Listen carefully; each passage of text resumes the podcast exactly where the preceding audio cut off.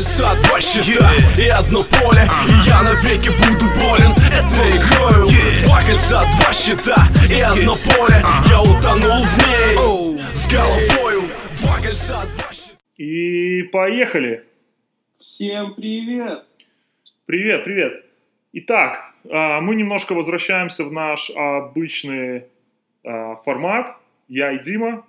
А, В первой части сбросили весь который балласт, якорь, действительно. который нас тянул вниз.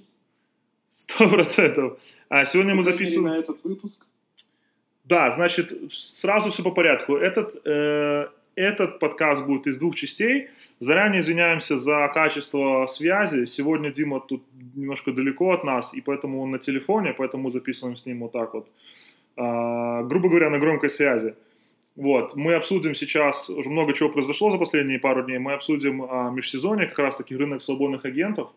А, не будем трогать драфт, в принципе, по драфту все понятно, кто кого выбрал, а, мы уже там переключимся уже чуть дальше, уже про летнюю лигу, кто как выступил, чтобы уже немножко иметь под собой какую-то информацию. Вот, а сейчас мы обсудим вот последние, там, условно, два дня, полтора рынка свободных агентов. А, Сейчас у нас в LA здесь почти 9 часов вечера, то есть плюс-минус движуха уже на эти два дня прошла. Я думаю, что новые, э, новые новости, обновления будут уже утром. Вот, посмотрим. Как раз к тому времени, как выйдет подкаст, скорее всего, будет каких-то пару новых э, добавлений, но как бы тут за всем не уследишь, как, как никак хочешь, не хочешь. Вот, и во второй части этого нашего подкаста а, мы были в гостях у Игоря Сошникова, и его подкаст «Сошников» про баскетбол, возможно, многие из вас знают. А, Там, в принципе, получилось немножко больше как э, в формате интервью. С нами тоже был Коля, и мы пообсуждали, в принципе, про- прошедший драфт, какую-то э, немного тренировки, вообще, что здесь в LA происходит, э, драфт комбайн, опять же, драфт, предрафт, а, про Days и так далее. А, То есть, в принципе, будет интересно, я думаю. Что-то интересное мы рассказали. Я все еще здесь. Ты еще еще здесь. Да, можем продолжать. Ну и тогда не будем да, тянуть никого ни за что. А, Так, э, Дима немножко, так кстати, с замедлением отвечает. Э, Небольшая какая-то задержка есть по связи. Ну, я надеюсь, что вот в конечном, конечном итоге, конечной версии самого, ну, записи самого подкаста не будет слышно вот этих всех э, хлюпаний, которые слышу прямо сейчас я. И не будет так ужасно слышно. Ну что, перейдем, наверное, к самому интересному переходу.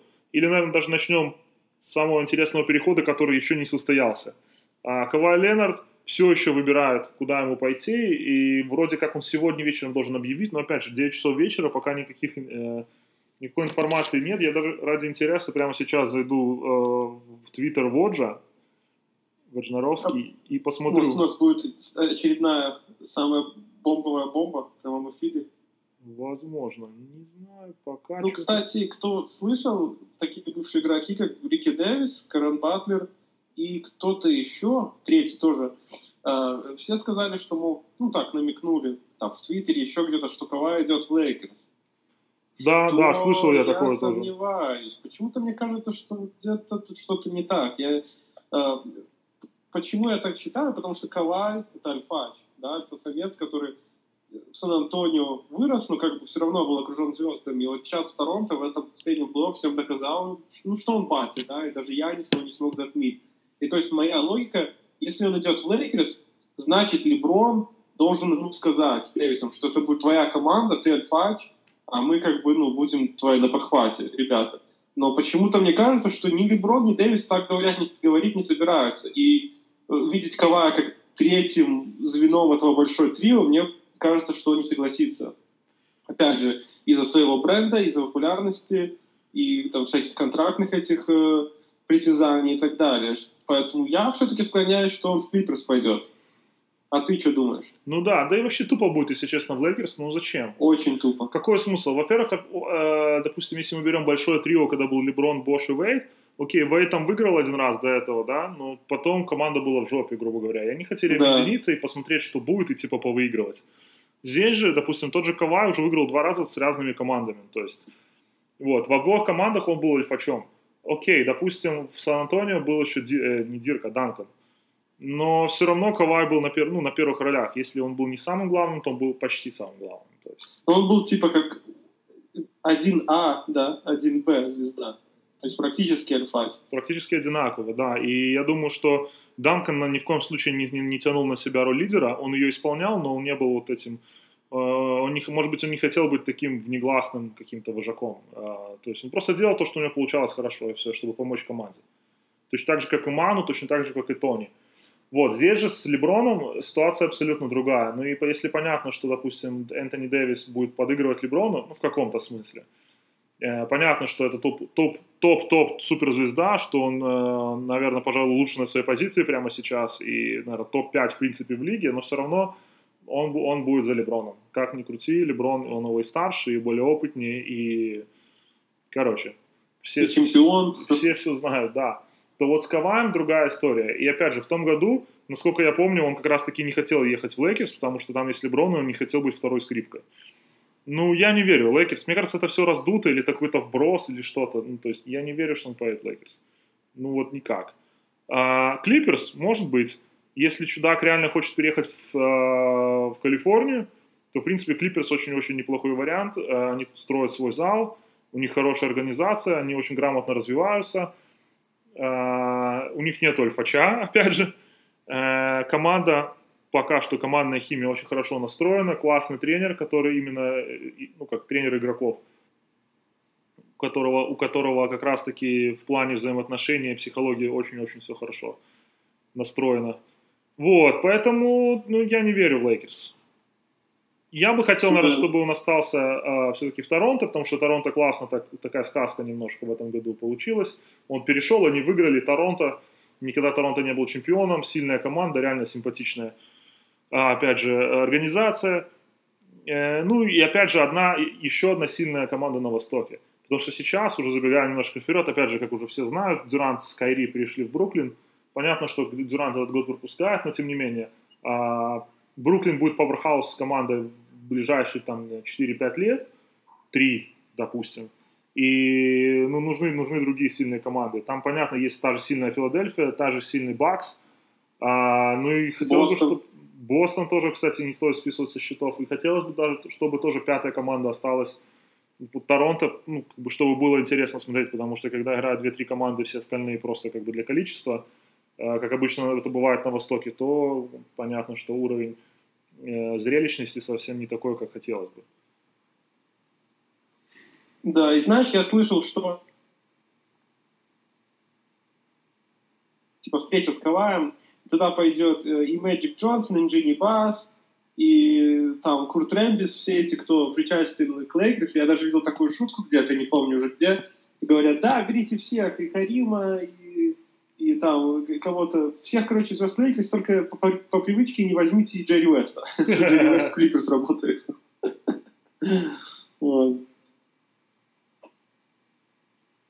Ну да. Ну что, можно перейти дальше сразу, раз мы уже забегали ко второй самой большой новости. Ну, первая еще как бы не произошла, но по сути первая, первый самый громкий переход, пожалуй, это как раз-таки Дюрант э, в Нетс.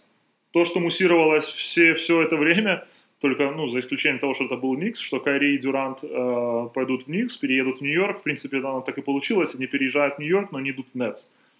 А, что очень как бы стало неожиданно для меня, ну, за исключением того, что, конечно, а, там последнюю неделю уже, уже начали писать а, всякие инсайдеры, что да, да, все-таки походу Нетс. А, что, достаточно прикольно получилось. Э, в какой-то степени мы болельщики Бруклина, просто потому что мы там жили, мы следили за этой командой с первого дня, как она туда переехала. И это очень-очень такой прикольный переход. Я рад за Нетс. За те последние три года, что Шон Маркс там э, выстроил в этой организации. Э, хорошая молодая команда с хорошими перспективами. Очень-очень быстро они разгребли, получается, все вот этот месс, да, весь тот хаос, что оставил после себя Билли Кинг. В общем, я рад за ребят. А, единственное, не совсем понятно, почему так рекламируют еще... Э, кстати, переходит туда Джордан, центровой, э, Деандре Джордан. Если бы это было в 2014 году, как Билл Симмонс пошутил, то да, это было бы большое трио. Сейчас как бы он же последних полтора года, грубо говоря, играет как тень самого себя, поэтому это, конечно, неплохой переход, но о никаком большом трио, мне кажется, здесь речи не должно быть. Да, да, абсолютно. И хотелось бы добавить ко всему уже сказанному, что очень больно быть фанатом Нью-Йорка, особенно Никс. И то, что они, Никс пытаются сделать последние 20 лет, уже второй раз, напомню, в 2010-м была такая же ситуация, как и сейчас. Бруклин сделал за три года буквально, да, освободил, э, разгреб все эти мертвые контракты, набрал себе молодежь, грамотно проработал на драфтовом э, рынке, там, G-лиги, подобрал того же Динвиди, там, ну, и остальных всяких, этих ролевиков, и подписал двух топовых агентов как-то очень незаметно, очень легко. И оглядываясь на то, что Никс отдали Парзинкиса для того, чтобы подписать Дюранта и Кайри, э, хочется как бы сказать, что, наверное, звание Сакрамента Кингс переходит в Нью-Йорк Никс уже на постоянной основе. Да, реально, на самом деле, даже если... Я думаю, что ты видел, может, не знаю насчет наших слушателей, а, когда вот произошло, произошло вот это подписание, стало ясно, что все, точно, Дюрант точно уже идет в, в Нетс, и за ним идет э, Кайри, записал видео, такое селфи-видео, записал Стивен Эй Смит, как там чуть не плакал в прямом эфире, что, мол, как так, ну что такое, почему, откуда? Типа, какое-то проклятие Никс, и реально, они отдали Парзингиса ради чего? Да, и, кстати, тот же самый Стивен Эй Смит, я тоже видел смешной ролик, он пришел на, это, на First Take, это его программа, и там был Джефферсон и еще один ведущий, и они его подкалывают, они говорят, ну давай, у тебя есть 7 минут, расскажи нам про них. он такой сидит, реально, очень злой, и он такой говорит, ну, во-первых, Парзингис, его назвал едино, этим юникорном кто? Франц. Ну почему? Потому что он понравился Дюранту, потому что Дюрант бы, наверное, захотел с ним играть. И вчера его отдали за то, чтобы вообще ничего не иметь. И потом говорит, еще, типа, добавить к этому, они подписали Джулиуса Рэндла, Таджа Гибсона и кого-то еще, кто-то третий у них, какой-то такой подобного плана, тоже большой, четвертый, на два года там чуть ли не 40-60 миллионов пацанов контракты. Ну зачем это надо было делать? Просто как бы Никс, видимо, никогда не справится, пока там будет доллар. Вот все, что можно сказать. Да, все так. А, я, я согласен, я сегодня буквально тоже читал где-то такую небольшую заметку, типа, про Долана, что, мол, походу все-таки Долан настолько испортил репутацию Никс и, свою, и саму себя, как и вообще спортивного там руководителя, что просто никто не хочет с ним вот, взаимодействовать. Никакие топовые агенты. То есть реально между, при выборе, грубо говоря, при выборе между двух команд, где Никс более, наверное, предпочтительнее все, все-таки было бы, если возьмем за скобки Долана, потому что все-таки Мэдисон Сквер Гарден, богатая история и так далее. И так далее. Да, Манхэттен, они ничего не выигрывали очень давно, то есть ее как раз-таки вот выиграть бы с Никс было бы очень круто. А, они все равно отказались и пошли в Нетс, потому что, ну, видимо, что-то, что-то, что-то настолько там плохо, что мы не знаем, что люди не хотят просто там играть. И понятно, что другие свободные агенты попроще туда идут, просто потому что им отваливают нормально бабла. И, кстати, вот, например, тот же э, Тадж Гибсон вернулся в Нью-Йорк, вообще он из Бруклина сам, то есть, в принципе, это он домой приехал. И, опять же, возможно, и Бруклин ему предлагал просто меньшие деньги, но он решил пойти в Никс, потому что там, или, может быть, роль лучше. Но это уже, опять же, Тадж Гибсон хороший ролевой игрок, стартовый там четвертый, скажем так, но это же не Дюрант и не Кайри, даже не близко. Да, абсолютно, конечно, я разочаровался, потому что я надеялся, что хотя бы одного какого-то интересного агента, даже как все шутили, что главное, чтобы Никс не остался с Тобайасом Харрисом и Кембой Уокером, но даже и Тобайас Харрис и Кемба Уокер сейчас были бы, наверное, как мессии для них. Очень даже неплохие варианты, да. Ну, можно... Или, или Джимми Батлер тот же самый. Вот как раз, раз ты уже заикнулся про этих всех агентов, давай сразу их и обсудим.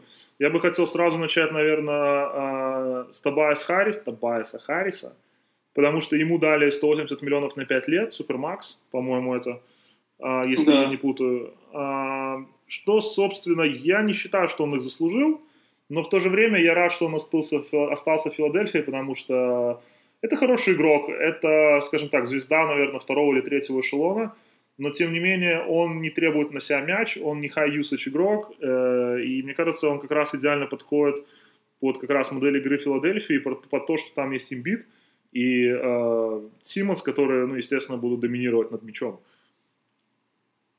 Да, все правильно. И хотелось бы добавить еще к этому, что Харрис очень непроблемный игрок. Его все очень любят, э, партнеры по команде. Э, как говорится, guy. Э, очень работоспособный, не эгоистичный, опять же. Плюс, да, возможно, я бы согласился, что по игре на такие деньги, может быть, он не совсем тянул, но опять же, как говорил один из бывших генеральных менеджеров NBA, что э, спрос, то есть рынок диктует цену, да, то есть на, если бы Табайса Харриса Филадельфия не подписал на эти деньги, кто-то, да, тот же самый Нью-Йорк, допустим, выдал бы ему такой максимальный контракт. Поэтому если такой спрос есть, значит, он этим не заслуживает. То есть тут трудно говорить, кто заслуживает, кто нет, потому что кто-то бы его подписал.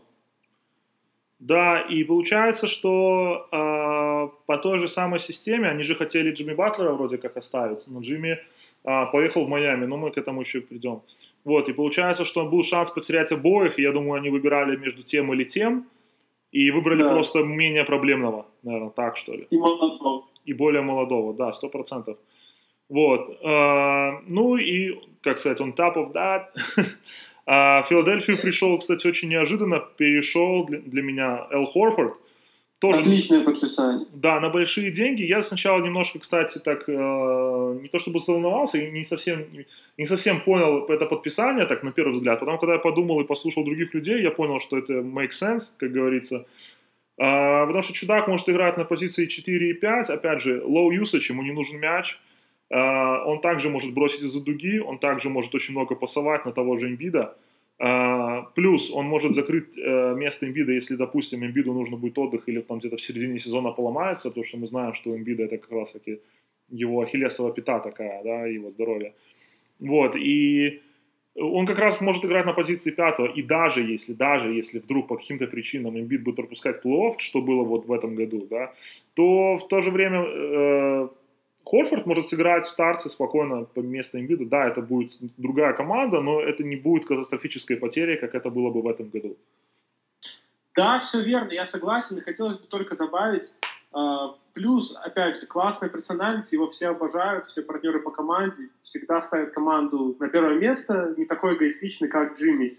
И плюс, единственный человек, который более-менее сносно мог защищаться в, э, в прошедшем году против и Яниса, и Имбида. И представьте, если же он сейчас будет с Эмбидом в одной команде, и они вдвоем будут здоровы в серии, потенциальной серии с Янисом, то есть они даже могут целую игру, когда Янис на площадке, либо Эмбида, либо Хорфорда держать на Янисе, что, я уверен, доставит ему немало проблем. Да, да, сто процентов. А, ну и сразу давай перейдем, наверное, так к Джимми Батлеру, раз мы уже начали. А, может добавить, что да, так как Джимми отправили в Майами, в обратном направлении поехал Джош Ричардсон защитник Филадельфии. Филадельфия По-моему, он 6-5, да, с броском, хороший защитник. И, опять же, пока на Филадельфии, то Джей Джей Реддик уехал в Нью-Орлинс, подписался на два года с Пеликанс. Да, то есть стартовая пятерка пока выглядит вот так, э, что будет стартовать у нас Симмонс и, скорее всего, вот как раз-таки Ричардсон. Это 1-2. На 3 у нас будет э, Тобайас. Тобайас, да, и э, 4-5, соответственно, Эмбит и Хорфорд. Что очень-очень даже неплохо. По сути, это Ричардсон, это молодой игрок, по-моему, он 3 или 4 года всего в NBA был. А да. Он как раз-таки был лидером Майами последние вот эти два года. То есть он как-то так резко начал добавлять и прибавлял, прибавлял, прибавлял. И вот он очень-очень-очень даже неплохо смотрелся. Да, особенно год. в этом году он выстрелил, и у него, по-моему, 10 миллионов контракт, и он, по-моему, что-то забивал около 20 очков. То есть очень-очень прилично. Плюс, как я уже сказал, он хороший защитник, персональчик. Поэтому мне кажется, что очень классно. Да, и вот, кстати, вот только что, ну как только что, буквально здесь, может, час назад вышло обновление, все-таки как же все-таки произошел этот трейд, и уже не три, уже четыре команды участвовало в этом обмене. Значит, получается, что Батлер поехал в Майами э, и подписывает с ними ну, э, четырехлетний контракт на 142 миллиона. А, Майерс Леннард из Портленда тоже поехал в Майами. Филадельфия. Да, кстати. И Мор Харклес тоже, походу, э, приезжает в Майами. А если... По-моему, Мор Харклес едет... Э... А, нет, вру, это... да. Значит так, Мор Харклес идет в Клиперс, э, Филадельфия получает Джоша, Джоша Ричардсона, Портленд получает Хасана Уайтсайда, тоже, кстати, интересный переход. И Клиперс получает Мор Харклеса и, первый пик, и пик первого раунда от Хит. Да, неплохо неплохо, очень даже неплохо. Единственное, я не понял, кого дали э, в итоге Клиперс. Что они так получили? Клиперс просто, может, взяли контракт, может, у них место... Да, но ты, а, не, ну, да. ты не можешь взять, ты должен кого-то отдать, хоть что-то, то есть... ну, может, какой-то деньги, да, может, какое-то исключение среднего уровня. машина? Копи машин, да, что-то такое. Может быть, может быть какой-то второй раунд, пик второго раунда они здесь не упомянуты просто, потому что он так как бы не считают сильно за актив это. Вот, тем не менее, а, очень-очень интересный переход. И мне будет интересно, что, кстати, вот в Портленде, что покажет Уайтсайд, потому что в последнее время он, конечно, начал очень сильно капризничать и показывать attitude, но в то же время как раз-таки большие играют, большие играют большую роль, Э, извините за Да. тавтологию, а, как раз-таки в системе Портленда, и мне кажется, что он может очень-очень сильно им помочь. При том, что еще где-то полгода не будет, если я правильно помню, э, как же его, боснийского. Нуркича. Нуркича, да. Я что-то хотел сказать Вучевича. Кстати, тоже на... Вучевич подписал максимальный контракт с э, Орландо. Только не понимаю, как у него максимальный контракт э, 100 на 4 года, а у кого-то э, 142 на 4, например. То есть это зависит от... А там еще зависит от количества сезонов, проведенных в лиге. Ну да, то есть сколько, насколько ты ветеран, не ветеран. Да, после 10 лет вот это самый максимальный контракт, который подписал не Лиллард, кто-то подписал. Ну, Лилард, кстати, тоже переподписался на 196 миллионов, 5 лет. Ну, может быть, или Дюрант. Короче, к- у кого больше 10 лет, вот все ребята могли получить там супер-супер макс и то, что Джон Уолл. Как-то там... Короче, как-то там вот это новое CBA, там это прописано. ну да. А, ну вот, что еще хотелось бы добавить, извините, за из таких крупных новостей. Дан, D'Angelo Рассел, все его сватали в Лейкерс, и как бы это тоже make sense, но в итоге он поехал по sign and trade в Golden State. Как бы Очень интересно, Очень интересный обмен, неожиданный. Я, честно говоря, офигел, и я тоже не совсем понял, что произошло. И сегодня я прочитал такую мысль, не знаю, насколько это правда, возможно, кто-то додумал, а возможно, это просто то, как мыслят реально вот ген-менеджеры, люди, приближенные к лиге, и как это есть на самом деле, чтобы вы просто понимали, как это работает. Э, Чтобы не отпускать Дюранта просто так в свободное плавание и за него ничего не получить, они сделали такой and trade, взяли на себя новый там супермакс э, или там макс этого Рассела, и просто пока он поиграет там полгода-год, пока травмирован будет э, как раз-таки, э, как же он, Клей? Клей, да. Клей, и потом его могут просто поменять там в дедлайне. Вот и все, потому что вот это молодой разыгрывающий, очень перспективный, уже All-Star, ему всего 23 года, и он имеет очень высокую ценность. И если он будет дальше прогрессировать, то, я думаю, цена у него будет только подниматься, и этот контракт будет очень-очень даже неплохим. И я думаю, что как раз-таки он прогрессировал в Бруклине и показал, что он уже как mature, есть такое хорошее слово на английском, что он зреет, э, что он взрослеет, и мне кажется, в Golden State он явно не будет регрессировать, он будет как минимум так же, а то и спрогрессирует. Вот, поэтому посмотрим, посмотрим, что это получится. Возможно, он так и останется, он будет играть, они будут играть три защитника, например, возможно, Клей будет на позиции третьего играть, что-нибудь такое. Или же будет Рассел, может, может быть, будет шестым, когда Клей выздоровеет и будет там первый на замену выходить. Вот, может быть, что-то будет такое. Может быть, будет э, маленькая пятерка, как раз вот, опять же, что-то типа вот этой, там, э, как они называли ее, э, killer line-up, когда Дреймон Грин будет играть пятого. Ам, там, я не знаю, правда, кто сейчас. Сейчас Гадало ушел. Кавон Э, Луни. Кто-то должен быть играть четвертого какой-то поменьше форвард. И, и вот три гарда, грубо говоря, будут играть 1, 2, 3. Может быть, что-то такое. Не знаю, посмотрим. Мне кажется, что все будет зависеть от того, как он проведет первые полгода или же год. Я не думаю, что его прям поменяют в этом году, даже если у них такой расчет. Мне кажется, что все-таки год ему дадут поиграть, будут за ним наблюдать. Там того же, допустим, там Карри спрашивать Клея, как он там себя, да, как он прогрессирует, тренерского штаба. И если же, мне кажется, он приживется, то почему нет? Опять же, э, Warriors скоро закончится династия, уже как бы Карри, по-моему, сколько ему, 31? Нет, 30. 32 ему, 32 или 33? Нет, 31 или 32, 31. по-моему, 32 будет. Вот, Клей Томпсон тоже как тоже не молодеет, Дрейман Грин и так далее. То есть, если, если Дианджело там приживется, почему, допустим, не поменять там Дреймана или не, отпустить его и потом постараться там взять каких-то более молодых игроков и опять как-то вернуться в прайм, правильно? То есть, это опять слухи сейчас, э, про февральский обмен, это, мне кажется, такие, что не стоит вообще им особо внимания придавать. Сто процентов. А, Что еще хотелось бы сказать? Э, Получается, что а, Игудалу отдали в Гризлис, ну, как бы, чтобы скинуть вот эту зарплату. Естественно, его оттуда выкупят или уже выкупили. И вроде как он подписывается с Лейкерс. По крайней мере, есть взаимный интерес. И также в Лейкерс вроде как идет Корвер, старый друг Леброна. И то есть вот потихонечку мы можем видеть, что будет у... А Джей Ар Смит? И да, и, и Кармело, и Джей Ар Смит, кстати, тоже есть слухи, что могут пойти в Лейкерс. И как раз мы видим, что получается что-то что типа Майами, когда было реально Big 3, и э, собираются там, грубо говоря, хорошие ветераны туда доигрывать. Особенно шутеры. Кстати, если помнишь, такой Трой Дэниелс, по-моему, Трой Дэниелс. Трой Дэниелс, кстати, тоже подписался на однолетний контракт. Был, да, подписался на год, тоже хороший шутер. Да, он именно catch and shoot, вот такой чувак, то есть, грубо говоря, реально дай вот просто забить треху. Насколько я помню, особо он больше ничего не умеет, он undersized, то есть он маленький, но у него реально классный бросок, прям вот красивый, поставленный, быстрый. Ну вот, вот он прям вот pure shooter, есть такое выражение.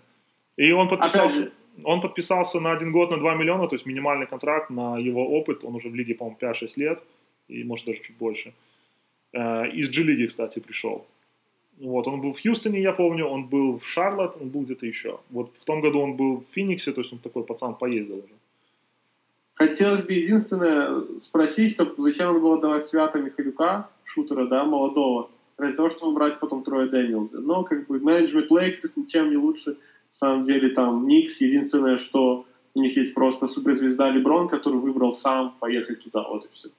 Да, ну, про Свято мы, наверное, больше расскажем вот как раз-таки в интервью с э, э, Игорем Сошниковым, но добавлю еще раз от себя, что ну, про Свято мы знаем не понаслышке, мы с Колей сейчас работаем с ним здесь в ЛА, готовили его к летней лиге, э, помогали с тренировками, скажем так, вот, и Конечно, у огромный-огромный талант и потенциал у парня, и если в Лейкерс считали больше как shooter просто, то а, как раз таки в Pistons они знают, что он может водить, что он может проникать вниз, что, ну, в общем, что он очень разносторонний игрок, и, грубо говоря, его, его очень сильно лимитировали, и на него сейчас очень рассчитывают.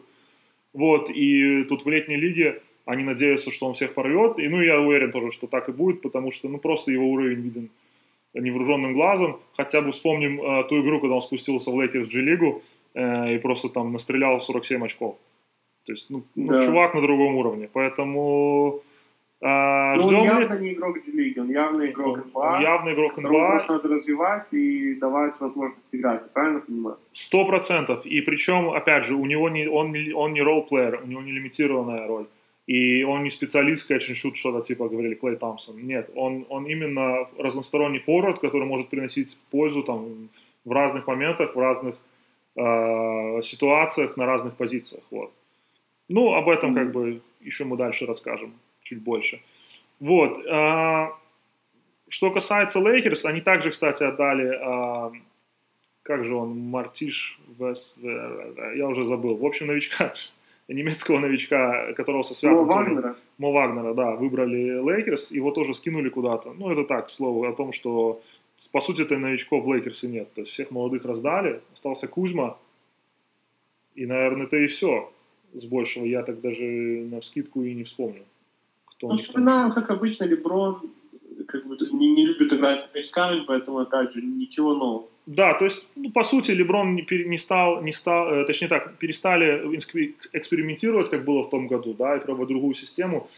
Они знают, что какая система нужна под Леброна, чтобы он приносил максимальную пользу и там максимально побед. Сейчас еще пришел, а, естественно, Энтони, Энтони Дэвис, да, и ну, понятно, что сейчас нужно выиграть здесь и сейчас. Да. Вот. А, так, ну что еще по основным новостям? Милоки сохраняет Миддлтона, тоже он подписывает э, максимальный контракт, Лопес возвращается. И самый прикол, они подписали еще второго Лопеса тоже туда. И это первый реюнион, да, э, первый реюнион братьев со времен Стэнфорда. Они играли вдвоем за Стэнфорд. Ну, то есть прикольно, интересно будет понаблюдать за этой системой, э, за тем, что из этого получилось. Ну и, кстати, вот про Милоки, если мы уже заговорили, то ушел Брандон, такой как бы, ну, хорошая частичка прошлогодней команды. Ну, можно сказать, краеугольный камень защиты. Их да, вернулся Хилл, но тем не менее, ушел Брандон и ушел а, Миротич. Ну, Миротич вообще уехал в Барселону, по-моему, если я не путаю. Вот. По-моему, поехал кайфовать. Да, но по слухам он там получил такой контракт, что-то типа 10 миллионов в год, э, что, естественно, в НБА ему тут э, не факт, что светило бы. А если бы и светило, то Э, ну, понятно, в Барселоне играть попроще, поприятнее и... Ну и там вот звезда без обморочной Да, и никто в челюсть не бьет тебе. На тренировке. Да. А, так, ну что еще? Кемба перешел в Собственно, Бостон. Ну да, наконец-то, я уже хотел сказать, что там забыли про Кембу и Бостон. Да, Бостон все немножко так обосрали тут народ, но Бостон и Дэнни Эйдж все-таки мутят, мутят свою шарманку. А, подписали они Кембу, что как бы, ну я рад за Кембу. На самом деле жалко, что он ушел из Шарлотт все-таки. Я, мне нравится Шарлотт, мы Да. как-то привыкли так, и привыкли к Кембе в Шарлотт, и нам казалось, что он, наверное, там и должен быть. Но, наверное, как говорится, ti- time to move on. То есть уже пора бы двигаться и э, не самый плохой вариант, не самый плохой перехода. А, плюс перешел уже Кантер точно в Бостон. Тоже как бы не самый плохой вариант центрового. А, я думаю, что Бостон будет дальше дееспособный. Э, получается как раз таки, что вот эти новички остались, молодые игроки, то есть э, Тейтум и... э, как же он? Джейлен Браун. и Браун, да, э, у них же есть все так же... э, давай, Дима, я забыл все имена, помогай. Этот Хейвард. Хейвард, да, то есть нормально, нормально у них банда. Ушел Розир, кстати, в Шарлотт, что вообще, ну, тупо. Ну, как бы для Шарлотт это, Мен- это лучше, чем ничего. Менеджмент Шарлот может э, соревноваться с менеджментом Никс. Да, это, наверное, самые, самых две таких жестких команды в этом межсезонье, реально. Шарлот также отдали Лэмбо, кстати. Лэмб ушел в Индиану, тот чувак, на которого они рассчитывали и растили столько долго времени. Тоже я не понял этого перехода. Ну, ушел Каминский, окей, Каминский у них особо не играл в последнее время. Но что-то там не то происходит.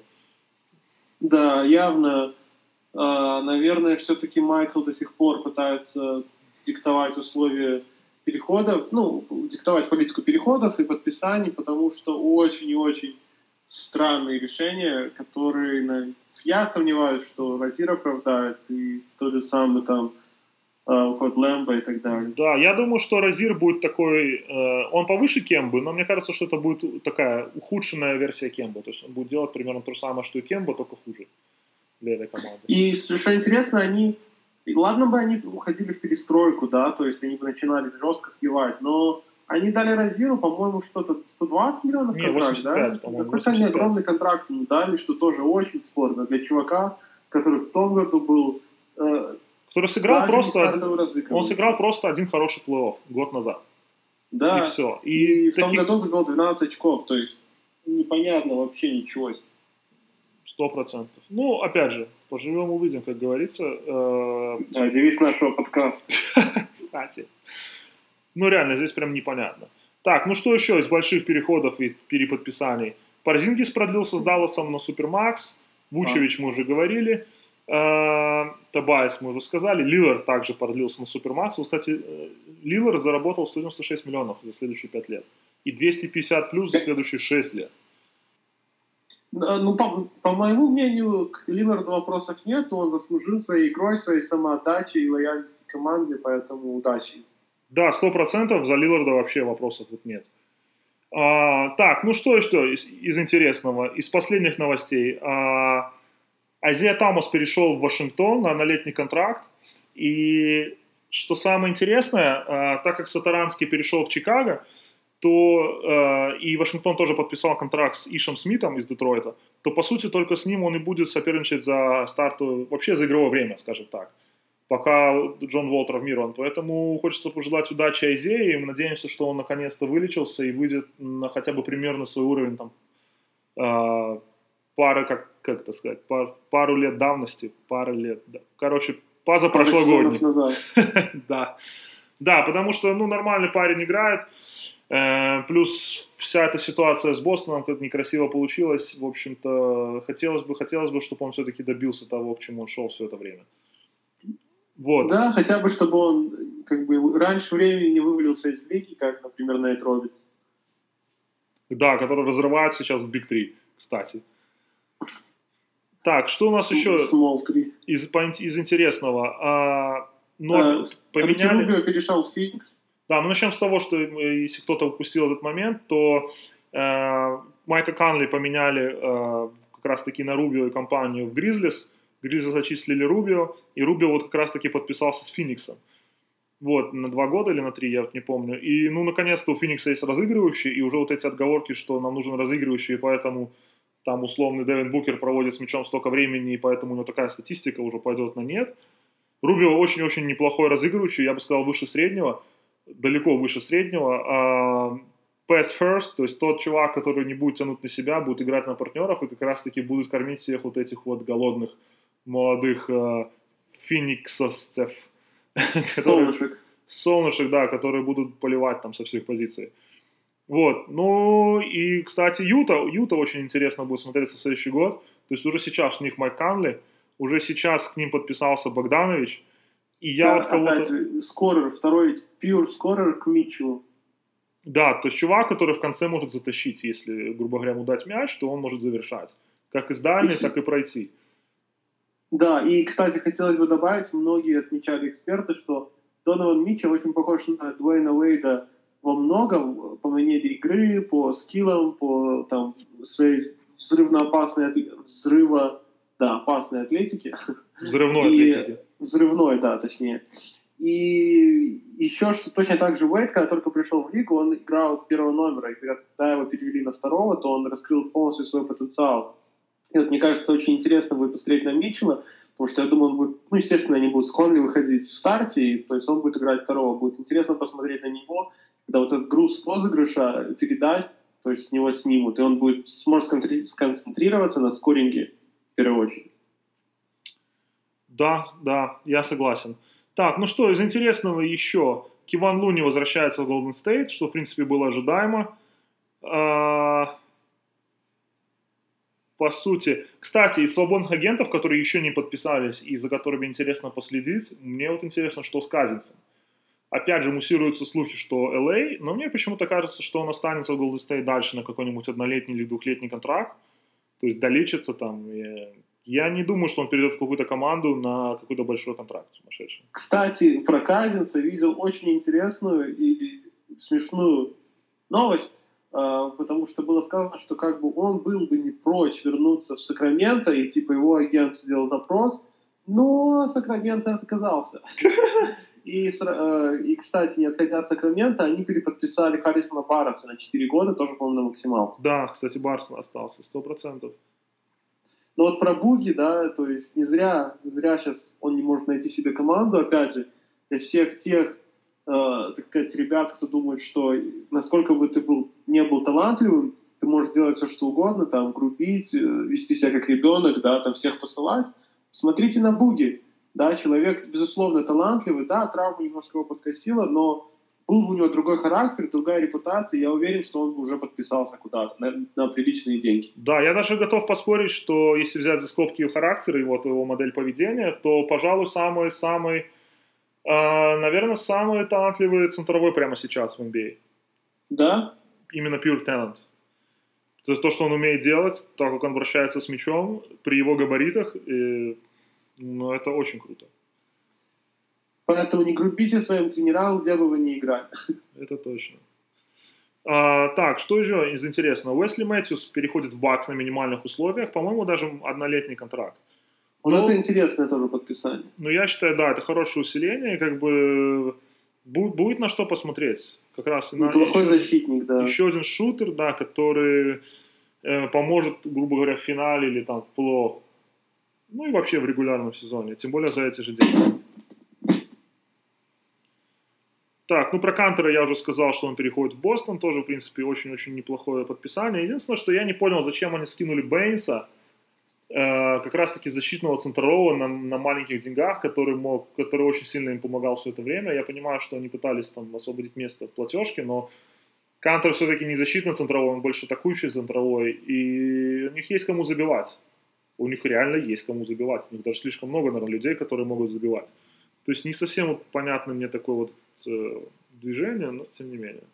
Если я не ошибаюсь, то э, они, возможно, еще либо признали, что Коннор точно уходит, то есть они освобождали место для Кембы. Возможно. А, что еще? Можем рассказать про Никс А, немножко. забыли про Дерека Роуза, что он перешел в Детройт. Дерек Роуз в подписание. Если он сможет остаться здоров, то они закроют позицию первого потому что она у них очень сильно хромала последние там пять лет. Регги Джексон, опять же, Роуз и Джексон одинаково в плане травм, очень травмоопасные игроки, очень талантливые. Травматичные. Да, и, кстати, я слышал слушок, что вроде как Регги Джексон в трейд-блаке стоит. То есть, если, грубо говоря, если... Что это значит? Это не значит, что они хотят его обменять и все, и, и ну, только все меняем. Но это значит, что они не рассматривают предложение по нему. Да. Вот. И... Ну, сколько я знаю, это достаточно давно, по крайней мере, в прошлом сезоне пытаются вот. Да, и говоря про трейд блак, то же самое Эндрю Виггинс. Э, еще до начала рынка свободных, э, открытия рынка свободных агентов э, был, был, был, поступила информация, что Миннесота прям старается именно поменять Виггинса, прям слить его куда-то. За 20 миллионов в год так, ну что, я еще хотел бы рассказать про нашу любимую все-таки рубрику «Вернуться». Никс. Итак. Ну зачем сольно рано видишь? Что имеем, что у нас Никс? Э, что мы имеем? Эльфрид Пейтон подписался с Никс. Э, Рэндалл. Рэндалл пришел в Никс. А, Мабой, как он, бруклинский чувак, я уже говорил сегодня. Какой? Из, из Миннесоты. А, Тач Гибсон. Тач Гибсон. И кто-то еще к ним пришел. А, Вейн Элликтон, по-моему. Да, Вейн Короче, уж долго вырезать матерные слова, если мы сейчас начнем говорить. Да, ну, как бы, могло быть, скажем так, могло быть и хуже, но пока окей.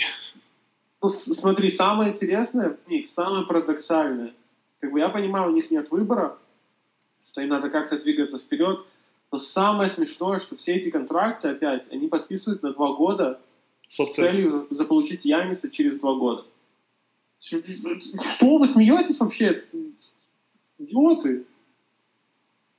Да.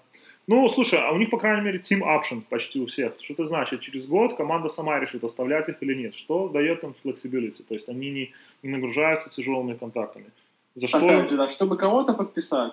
Ну, за, за, что, за что за что им уважение, хотя бы потому, что они хотя бы гнут свою линию. Хотя бы так.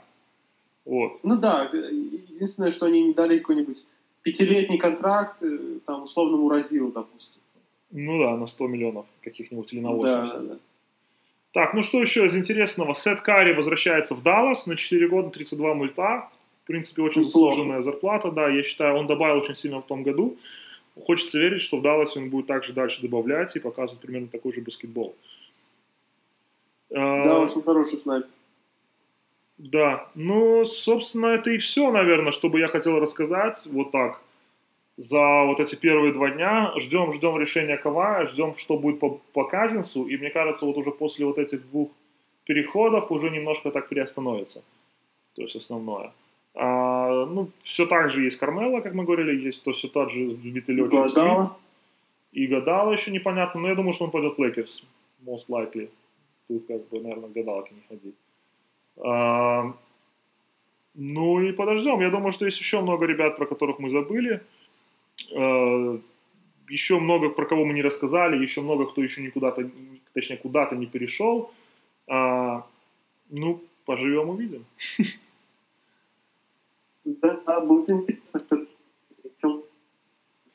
Ну, мы переходим тогда потихонечку к следующей части нашего подкаста, к интервью. А, подкаст получился такой немножко длинный, но я надеюсь, что вам понравится, и там вот эти следующие примерно полтора часа, ну, я имею в виду все в общем, весь подкаст, а, зайдет на ура. В общем, переключаемся.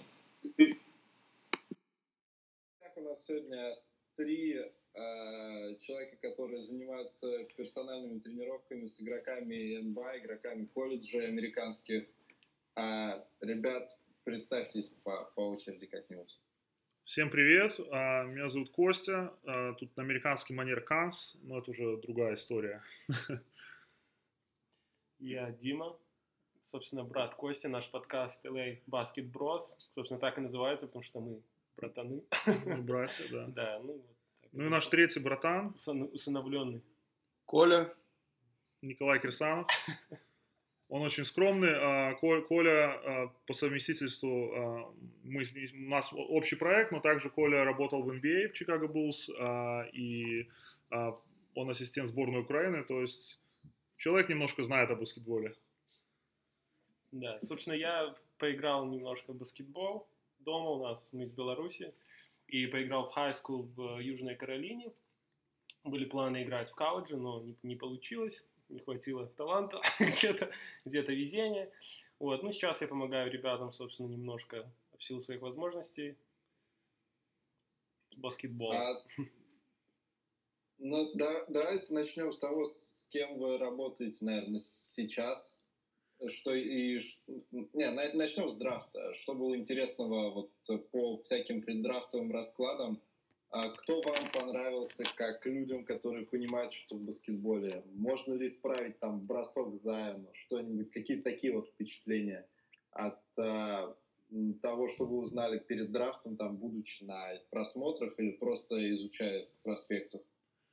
А, ну, первое, что по Зайну, вот я бы хотел сказать сразу. А, я за ним слежу уже пару лет, потому что, опять же, вот эта эра сейчас Инстаграма и интернета и так далее.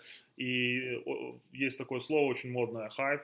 И вот он очень хайповый игрок. И уже последние, наверное, вот эти года три Зайн был вот в Инстаграме, во всех этих больших пабликах американских, и там, э, то есть его показывали везде но он, э, то есть он всегда был атлетичный, и броска я не видел, и он данчил, вот, грубо говоря, против детей каких-то белых. Белых школьников. Да, опять же, потому что он играл в, в частной школе, и в частных школах очень часто вот именно дети богатых детей, уч, а, дети богатых родителей, да, учатся, и поэтому, знаешь, бывает, что в командах там играет, грубо говоря, бы кто, просто тот, кто платит.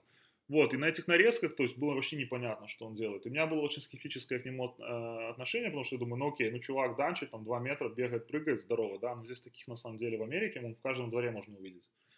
А, и а, я потом разговаривал на эту э, тему с Дрю Хенленом, то есть один из топовых э, тренеров здесь именно по skills э, в Америке. И он, он ну, грубо говоря, меня засрал прям сразу. Он говорит, ты чё, э, чудака такая, ну то есть... Чё будешь? Ну, типа, не совсем. Ну, Че то попутал? Есть, то есть у него другое отношение. То есть он, он очень уверен в своих силах и в том, что научить можно практически любого всему. И он говорит, а, научить можно много кого, многим вещам. А вот такой физики а, природной, ну, это единицы. Поэтому это будет топовый игрок, и только от него зависит, а, насколько долго это будет карьера а, у него продлится, и насколько, допустим, он обучаемый, насколько он захочет выучить те или иные там, э, навыки, да, или там поправить свой тот же бросок. Ну, просто как бы по...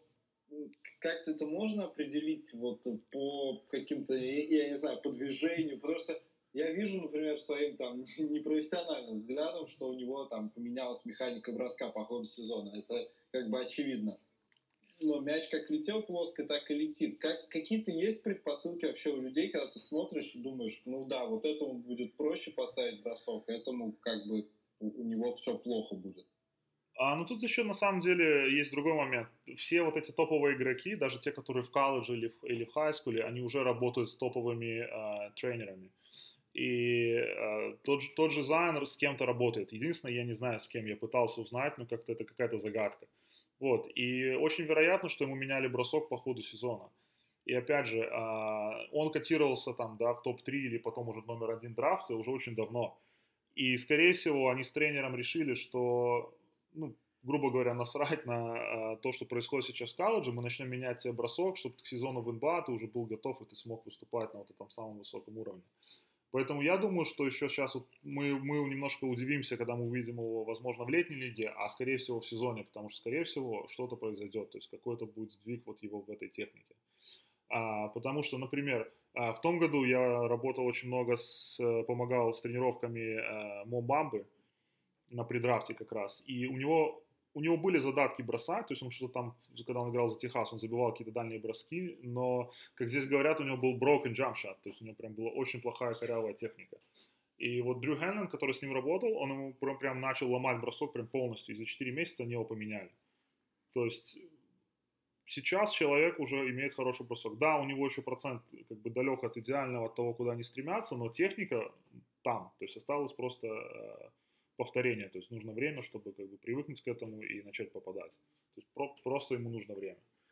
Нужно изначально с чего, начинать, это Нельзя, невозможно. Никто из нас не может сказать по телевизору, смотря на игрока, что вот его нужно поменять, и он станет лучше. Это невозможно. Нужно знать игрока, нужно знать его черты характера, насколько он готов меняться, насколько он обучаем, и э, только исходя из этого пытаться уже изменить бросок. Допустим, вот Зиону, если бы, вот, вот, допустим, давай рассмотрим две ситуации, вот просто упертый какой-то чурбан, который ничего не хочет и говорит, что я Э, там, freak of nature, я могу играть так. И в этом в этой ситуации мож, он себе может это позволить, и можно сказать, ну, окей, играй себе так. Вот, и намного хуже он не станет. А, а может быть, наоборот, он захочет стать в один день войти в, там, в зал славы и стать э, вот, на, на, на, наравне с, там, с Коби Брайантом, Леброном или Майклом Джорданом. Вот, и тогда ему, конечно, придется менять бросок, чтобы стать там, намного сильнее. Как, как, насколько быстрее он это осознает, настолько э, лучше это будет для него. Вот. А, и ну, вот... это чисто вопрос желания, что ли? Мне, мне не кажется, что кого, кого угодно можно научить бросать. Не, можно, можно. людей со сложным броском. Ментально, именно ментально. Вот есть, допустим, вот есть такой, такой вопрос, там, как там тренеры по, по броску. А, бывает, подходят Э, и задают вопрос, опиши, пожалуйста, свой бросок.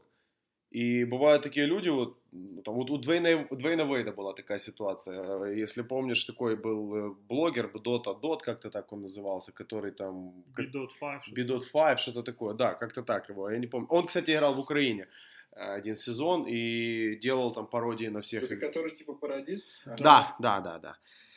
Вот, он играл в Будивельнике когда-то в Украине. А, и и он показывал бросок Вейда, и Вейд сидел в зале. И Вейд такой, типа, я это делаю? Вот, и вот он реально э, ярый представитель той категории людей, которые даже не задумываются. Вот у них игра идет на инстинктах. Да, они становятся сильнее, они изучают игру, но их техника, вот в частности техника броска Двейна Вейда, она как бы, ну окей, так получается, так вроде как-то залетает, но за счет там количества попаданий стал чуть-чуть лучше бросок по, по, по ходу карьеры, но он не задумывается.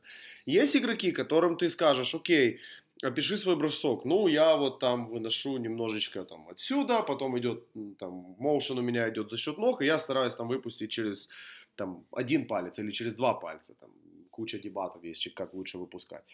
И есть третья категория людей, которые который тебе расскажет, а там мой мизинец на правой ноге немножко дергается, когда я получаю, и так дальше. Он каждый сантиметр тела своего пишет. Вот с первой и э, третьей категорией сложнее всего работать. Наиболее идеально это вот эта вот золотая середина, которая тебе там видно, что они им и не все равно, но и они не сильно заморачиваются. Те, которые сильно заморачиваются, есть такой термин overthinking – вот если ты чрезмерно думаешь, явно, явно что-то с тобой не так, и вряд ли у тебя что-то получится.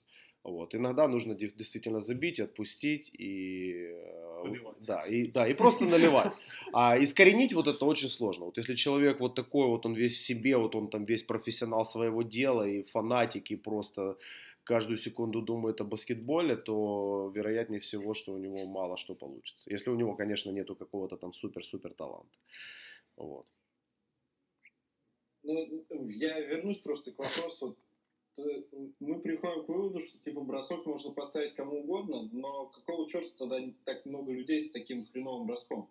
Они, никто не хочет работать? Никому угодно. Я не согласен. бросок можно до определенной степени, или как? Я не согласен, что кому угодно. Я не сказал. Я говорю, что есть разные категории. И э, есть ментальные люди, которые не могут. Ну, не могут. Мы, мы смотрим, допустим, мы обсуждаем сейчас NBA. Это элита профессионального спорта, это верхушка айсберга. А сколько людей отсеялось, которые не смогли там поставить? Есть, были же такие люди, которые там по полгода провели в NBA, по, по, по году и так дальше. И они не, так и не поставили себе бросок. Вот. У тех игроков, которые в НБА пробыли... Янис так и не поставил себе бросок. Но он у него лучше стал. Звезд баскетбольных, которые э, не, не могут начать бросать. И это получается, это для них вопрос желания или уверенности, или... или... Э, тут не, не желание, тут... тут еще и от тела зависит. От да. тела, сто процентов. Клешнями трудно бросать. Ну, Янис бросок становится лучше и лучше с каждым сезоном. И... Но плохой. Ну, относительно. Выше 30% с трехи это уже хороший. А, достаточно неплохой. И если брать, допустим, больше 38. Ну, давай А у посмотрим. него на чисто открытых бросках, которых нет вообще никого рядом вокруг него, и у него есть все время мира, и он бросает эти там... Ну, в этом году у него было на самом деле больше, наверное, 33. Но это все равно ты всегда смотришь на него и думаешь, зачем ты это делаешь, господи. Ну не, я тут по поводу Яниса не согласен. Он, он во-первых, молодой игрок, и ему нужно. Мы говорим прежде всего NBA, прежде всего это бизнес-модель. И э, Янис это долгосрочная инвестиция, поэтому ему нужно бросать. И нужно становиться а, у него лучше. 25, А? кстати, в этом. У него 25% из дуги в этом году. Сейчас Я я сейчас посмотрю его ам, очки за владение. Вот, и по поводу, а, по поводу вообще броска, по поводу, что говорится вот в NBA, что основной процент игроков а, за карьеру становится намного лучше в этом компоненте. Вот, то есть бросок растет, это то, то, то качество, которое, которое становится лучше и лучше с каждым годом. Может быть это... А зайдем с, боль- с более очевидной стороны. Бен Симмонс, в чем его проблема? Он просто, типа, я не буду бросать, мне это никогда не понадобится, или что? Его второй год подряд мордой в дерьмо тыкают из-за того, что он не может бросать. А, вот тут, кстати, вот тут, кстати, был момент, я не знаю, насколько это, насколько это правда, насколько, но когда он был в школе в Монтверте Academy, э, то я слышал такое, что он как-то так, типа на своей волне не учите меня, я и так красавец. Да, Вот. я только хотел добавить. Вот это, это было, это было. Э, что да, очень много, очень много разговоров про то, что у него персоналити такая не самая приятная. Да даже я на самом деле с этим столкнулся. Э, На моей первой летней лиге э, у меня был credential, с которым я мог зайти куда угодно, и я его встретил по трибунке, и я такой, о, это же Бен Симмонс, ну, типа, можно и сфоткаться, типа, ну, как бы игрок там будет, там, ну, он такой был распиаренный, ну, и я подхожу к нему, и, ну, это вообще абсолютно нормально, в летней лиге никто не отказывает, особенно когда у тебя есть credential, то есть э, понятно, что я не какой-то фанат, э, у меня был скаутский credential, то есть, э, ну, я выгляжу, ну, типа, я должен был выглядеть как и там, я не знаю, сотрудник там какой-то, да, Я тут э, работаю, да. баскетбольный, ну, типа того, да, не то, что я работаю на летней лиге, но я один из, там, знаешь, людей в баскетболе, я не простой фанат. И я подошел к нему, ну, типа, поздороваться, и подбежал сразу охранник и такой, э, э, типа, стоять. Вот, типа, он просто отдыхает. И я даже не успел ничего сказать. То есть настолько он какой-то, ну, я не знаю, что это было. Или он реально устал, или это какой-то понт, или, ну, то есть... Вот. I'm just chilling, когда он сказал. Да, он сказал, I'm just chilling, Я да. просто не верю в то, что можно не понимать, что тебе нужен бросок. А, И вот я из, из этого исхожу. Слушай, ну, если ты быть, понимаешь, то, то, то сделай что-нибудь с этим. Не, а, во-первых, игроки, давай поговорим, что игроки в NBA, многие из них такие немножко, немножко как бы с характером. И это обоснованно. То есть это, я же еще раз повторюсь, нету ни одной лиги в мире, которая настолько доминировала бы над всеми остальными, как в NBA в баскетболе, над, над- в, любой, в любом виде спорта, как вообще Америка в баскетболе над любым видом спорта. И игроки, попадая туда, получают сумасшедшие деньги, и они, ну, немножко начинают там, типа, что ты мне, мальчик, рассказываешь? Мальчик, не мальчик, ну, что ты мне рассказываешь? Вот. А как бы их обучают, что так себя вести нельзя, ну, такое есть. Вот, допустим, я опять не буду рассказывать, как- какой клуб, но рассказывали мне про одного из тренеров по броску, которого наняли на работу, и он начал менять там всем технику, игроки пофыркали, и через три месяца чувака уволили. Вот, потому что игрокам что-то там не понравилось, вот мне не понравилось, мне там неудобно, мне там то, мне там все. Вот, и игр- игрок- э, человека уволили. Поэтому... как Есть бы- и Не, ну такое, да. хорошо, но если ты Бен Симмонс, ты уже All-Star, ну, ты можешь найти себе тренера, который тебе нравится. Тут это вопрос, не знаю, это вопрос того, что тебе тренер не нравится, или это вопрос просто непонимания того, что тебе... Ну, я не знаю, как можно не понимать, что тебе нужен бросок. Сейчас 21 век на дворе. Ну, мы здесь останемся солидарны, потому что мы с Беном Сим- Симмонсом не знакомы, и ну, объективно и даже субъективно пытаться писать эту э, ситуацию, наверное, будет глупо, потому что ну, ну реально нужно знать, зна- знать, что происходит там. Вот. Не, я пытаюсь вообще выявить возможные варианты, как бы не точный поставить диагноз, а что тут может быть теоретически хотя бы. Ну вот послушай, две, две ситуации, которые там знаю одну я, и с которой мы столкнулись, я видел эту ситуацию с Костей, а, э, наводят на мысль, что парень не самый простой. Вот и все. То есть, ну, нельзя, нельзя сказать, что он там не работает или еще что-то. но- Звездился фрейрок. да, может, может как-то так. Может, вот, вот, вот проблемы характера. Есть какой-то талант, безусловно, хорошая передача, безусловно, элитное тело, а, но ну, ну и хватит. Ну, окей. А, ладно, тогда вопрос про Арджи Баррета. Просто у меня с коллегами несколько разделились мнения по поводу того, что его как бы драфт оценивают то ли как драфт двух звезд, то ли как драфт трех звезд. И вот эта вот третья звезда, которая как бы призрачная, она Арджей Барретт. И мне просто интересно, вы, вроде бы с ним работали, э, насколько там реально какой-то более звездный потенциал проглядывается, а насколько там будет трудно очень ему стать звездой, скажем так. Где к какому вариа- из вариантов он ближе? К, не знаю, там, более ролевому какому-то изначально колверу или к э, более какому-то такому системообразующему человеку? А, Слушай, ну я так скажу, как я уже говорил ранее, а, я вообще, давай так даже, вот про Джо Маранта я узнал очень-очень поздно, я, ну, для меня было вообще сюрпризом, что вот такой чувак появился, и вообще, что его выбрали под вторым номером драфта. Вот. а, Я как бы смотрел его нарезки, ну, как бы, ну, да, атлетичный чувак, ну, то есть мое мнение, что, может быть, он, конечно, и выстрелит, да, позже, но я, я вот, допустим, конкретно в нем я не вижу звезду. Но опять же, я с ним не работал, я его не видел вживую и так далее. То есть очень много есть факторов, так же, как и Зайон. Вот. А Джей Баррета я видел. И, например, а, я увидел в том году, еще до Дюка, да, то есть он школьник, ему было тогда 17 лет, потому что ему, у него день рождения, по-моему, вот как раз-таки в начале июня. А, И они играли вот этих двусторонки с, с действующими игроками NBA как раз-таки. И я не знаю, вот это было, знаешь, как бы вопрос желания или это, ну, как бы реальная ситуация такая, но он, грубо говоря, возил их. Просто он возил NBA-шников, он наваливал, там, они играли до 11, да, 2 и 1 очки, и, грубо говоря, из 11 он забивал 5-6 стабильно в каждой вот в этой игре. Вот, это раз. Второе, он очень атлетичный, ну, он очень атлетичный. То есть я видел разных атлетичных игроков. Для защитника он 2 метра ростом, широкий вингспен, э, размах рук, прыгает, заглядывает в кольцо, знаешь, как, как будто, я не знаю, так, как, ну, как знаешь, как... Но он идет вторым легко. номером или третьим вообще ближе? Вообще в том году они говорили, что он будет номер один. Вообще был такой разговор. Нет, Или про что ты имею- имеешь в виду? я имею в смысле разыгрывающим. Не-не, вообще топ номер один драфта он должен был быть. Ну, Спрашивай про позицию. А, нет, я имею в виду А, позицию. позицию, позицию. Я думаю, что два. Я думаю, что два. Три он маленький для три. Для первого, э, ну, я не знаю, возможно, в каких-то командах его смогут вторым играть, но мое мнение, он чисто второй, он такой забивала. а, какая-то левша, знаешь, ну, допустим, провести аналогию с кем вот из игроков NBA, на кого он похож, не знаю, что-то, с- ну, если мы также помечтаем и скажем, допустим, он выйдет на очень-очень элитный уровень, там, суперзвезды, что-то среднее между Коби и Харденом, в том плане, что а, он взрывной, вот как Харден вот тут идет в эти проходы, э, но он более пластичный, что ли. Харден, мне кажется, такой немножко угловатый. Вот, вот, вот что я имею в виду, что смесь Коби да, и Хардена, да. Но, опять же, выйдет ли он близко на их уровень, я не знаю. Но, допустим, опять же, по уровню таланта, он очень... как это не ближе к Джимми Батлеру там или типа того. Мне кажется, нет. Он, ну, он, смотри, вот ты сказал про Джимми Батлера, сразу про что я подумал, трудоспособный, да, вот он пашет на тренировках, и у него очень хорошая персоналити.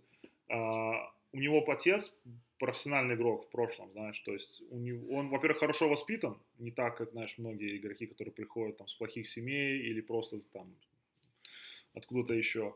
Э, Его отец профессиональный игрок в прошлом. Э, Он сейчас директор по развитию э, там, всего юношеского, там, детско-юношеского баскетбола, скажем так, в Канаде. То есть он всю жизнь был в баскетболе, он знает, что, что значит быть там на высоком уровне, он знает, как нужно работать, он знает, что это, ну, как бы, what it takes. Его крестный Стив Нэш еще. так. Да, и его крестный Стив Нэш, да, которого тоже встретил, кстати, была смешная история. Вот, то есть чувак в теме. Я думаю, что помешать ему стать там звездой может только, наверное, травма какая-то, либо же плохая система. Опять же, он попал в Никс. ну, Плохая это- организация. Да, ну то есть это лотерея прям. Вот что там в Никс будет. И то, что от него зависит, я уверен, что он будет наш прям топовый игрок. Я тут буду, наверное, Э, не согласен. Да, Я пожалуйста. думаю, я думаю, что он топовым игроком не будет. Он будет, думаю, его максимум его потенциала это что-то типа вот Крис Миддлтон с Коби или Харденом. Ну, во-первых, Хардена нельзя сравнивать с Коби на данном этапе пока что. А, про Коби я вообще молчу. То есть, ну, еще очень-очень далеко за, за- за- за- заикаться даже об этом. Я аж заикался сам.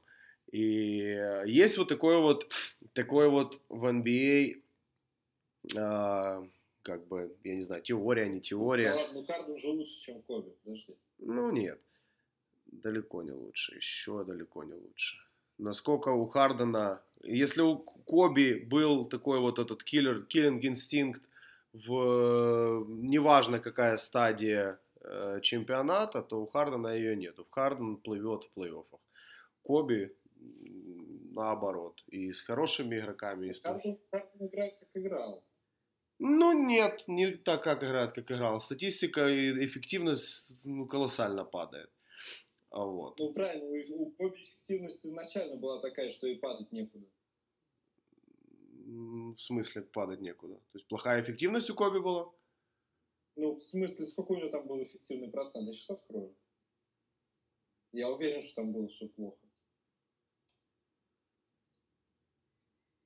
Я, я, я думаю, что там может быть и ниже 50 по карьере средней. Процент... Ага, ни разу выше 50 не было по карьере. А, Один ч- раз. а о чем сейчас разговор? О какой, в каком э, статистическом показателе? А, нет. Э, Эффективный EFG процент. А я говорю процент за очки, а я говорю за очки за владение. Points per possession. Так, и... Ну вот. И у Хардена это вот этот показатель, этот компонент очень сильно падает. Раз, три, четыре.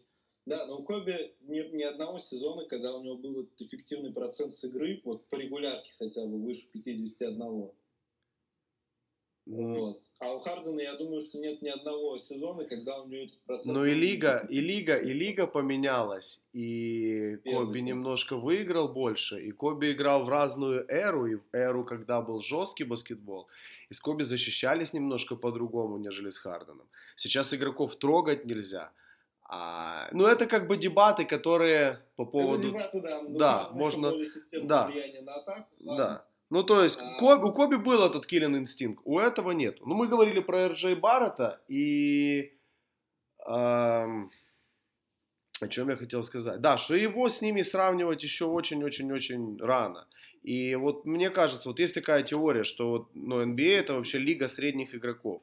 То есть есть 60 звезд и все остальное игроки, которые вот вписываются в систему. И если так вот разобраться, вот в эти вот 60 человек элитного уровня, там, ну, ворваться крайне сложно. И все они, все эти 60 человек, обладают каким-то одним супер качеством, которого нету у РДЖ Беррета.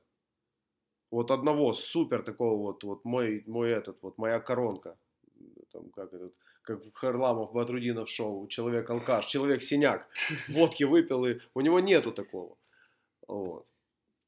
Ну, это атлетизм, по идее, должен Ну, быть. у него не самый сильный атлетизм. Нет, он не, он, он не Ну, Зая. если на фоне вторых, то можно... Ну, он не Зая. выглядит Он не Зая, он, он не, да. Есть Не люди, Зая? он не Заян, он не даже, он не Не Зая? Зак Лавин, он, не, он далеко не, не эти ну, игроки. не знаю, я поспорю тоже здесь. Вот Зак Лавин, первый год Зак Лавина и сейчас, мне кажется, можно сравнить. Не, атлетизм, мы говорим Атлетизм. чисто про Ну, атлетизм. атлетизм, Но да. сейчас у него сумасшедший атлетизм. У кого? У Зака. И Ну тогда был да, ну так и, сумасшедший. так и у него для 18-летнего сумасшедший. Не думаю, что он будет прям таким легким, взрывным и... Ну, он не будет легким, но он сильный, да, он сильнее Силь- того же Лавина. Си- будет Не, сейчас. физи- да, физически да. А, но это, это не то, то есть ты на одном там типа, это должен быть сверх. Он не Леброн Джеймс, правильно? Вот мы берем там, мы берем Джанис, мы берем Леброн, мы берем Зайон Ну да, Вильямсон. по идее, ты должен быть или быстрее, или сильнее почти всех, чтобы Да. быть каким-то крутым атлетом. Да. А он сильнее много кого, но он второй номер, и против него просто защищаются третий, и какая-то нахер разница, что ты сильнее Да. вторых. Да, то есть такого, я не знаю, я не вижу в нем ничего. All around, ну, может быть, он вырастет какого-то хорошего там all around. Но опять же, я думаю, что это будет вот уровень. Вот сейчас Крис Миддлтон, ну, достаточно классный исполнитель. Вот я думаю, что это будет что-то Типа, где-то. Хороший, хороший стартовый игрок. Хороший стартовый игрок, да. Я не думаю, что это Может будет. Претендующий на максималочку. А? Претендующий на максималку, хороший стартовый игрок. Как-то так. Вот может быть там... Смотря в какой год выйдет. Да, в какой-то сезон, в какой-то сезон вторая звезда команды. Вот типа того. Слушай, ну посмотрим, потому что очень много же игроков, э, очень часто даже особенно, грубо говоря, в позиции, как сейчас RJ, которые там раскрученные перед драфтом, попадают в плохую организацию, в которых нет других сильных игроков, они начинают очень бодро, просто потому что на них играют, и потом через 2-3 года начинают сдуваться, или там через 5, или когда приходит другая звезда. Просто потому что... Ну, у Никс вообще все непонятно в этом плане. Непонятно, что у них будет за команда. Вот, потому что, может быть, они никого не подпишут, может быть, у них будут какие-то звезды, может быть, у них э, останется Деннис Смит, и тогда пусть Барретт попробует найти себе мяч. Ну да. Вот. Тут как бы вари- вариантов пока слишком много у него. Такой любимчик Но наш. мы видим его как, как бы у Хендлера все-таки, и как он играл в колледже, или э, это больше такой завершатель, который не таскает мяч. Слэшер, завершатель, да, вот это вот, вот оно. Да, да. Что Ну, ему мне еще, у него есть предпосылки улучшить свою технику, но это еще достаточно много времени должно пройти, чтобы он прям научился пользоваться своим те- телом, там, обыгрывать с, с- там, с трипл трет, уходить с места. То есть бить, пробивать клоузауты, использовать свои, там, использовать углы, вот, вот как-то так, вот да. А Вот, но С не... его броском в НБА не будет клоузаутов просто на нем. Ну, почему? Он не такой-то. У него сколько в колледже 30%. Ну, опять же, бросок растет, посмотрим, как он будет забивать. Ну, тоже, Спартак. Ну, я, да, пока не будет. Я, я не говорю, что он никогда не будет бросать, но пока это не выглядит о, о чем-то надежным. Ну, вот, кстати, у меня открыта Ну, сейчас страница его на Synergy, если слышал о такой программе. А, Synergy – программа, которую используют... а, Ну, статистика, да, я понял. Да, аналитическая, Так, глубокий, давай я тоже открою. глубокий анализ. И, а у тебя есть доступ к Synergy? Или просто к Ну, статистике? естественно. А, а откуда? Интересно. Э, Подписчики купили, Секрет фирмы. Подписчики купили Synergy? конечно. Очень Проплатили нам доступ. богатые подписчики. Да, ну Можно вот. И есть такой, есть такой... э, Ну вот, э, ты, ты сейчас смотришь кого? RJ Баррета открыл? Я еще никого не открыл. Ну, открой RJ. Я хочу пока его посмотреть в другом месте. Ну, ты можешь говорить. Да, открой. сказать. Открой RJ Баррета. И вот у него adjusted field goal, adjusted field goal у него 47%, при простом field goal 35%. То есть это значит, Ну, что... adjusted field goal у них это, я так понял, что-то типа того же эффективного или true шутинга, это же с, а, типа, с учетом трехочковых, да? Да, с учетом трех, трехочковых. То есть, если, если он э, значительно выше, как вот здесь на 12%, это значит, что эффективность его э, с трехочкового как раз очень высокая. Поэтому Джей Баррета не так все плохо именно в компоненте спот-ап шутинг. То есть, тут есть, тут еще тоже нужно смотреть, допустим, вот у меня с товарищем моим хорошим был- были такие дебаты по поводу броска, а, ну, я сказал тоже про это, что бросок растет, и он мне говорит, ну вот посмотри на процент, процент не растет. Вот по, по, по, по, по- карьере процент не растет. Но нельзя там доверять сухой статистике, потому что... ам, потому что Ну, нужно смотреть, нужно смотреть, да, на, ну, на игру. Вот, допустим, условный Джеймс Харден, то, как с ним защищались в начале его карьеры, как защищаются сейчас, понятное дело, что сейчас количество тяжелых бросков увеличилось. И, но процент при этом остается там, ну, немножечко выше, чем в начале карьеры, ну, плюс-минус одинаковым. То есть, говорится Ну, о чем? понятно, Что если... больше бросков с ведения, меньше Да, бросков после да. передач. Да, то есть, соответственно, если брать два этих компонента в контексте, то бросок его стал лучше, потому что он может поддерживать тот же э, процент в более там сложных ситуациях. А Вот. Поэтому сейчас вот на данном этапе э, плавающий процент у молодых игроков очень зависит от понимания их игры. Вот, от понимания своих сильных и слабых сторон, от того же там очков за владение. И...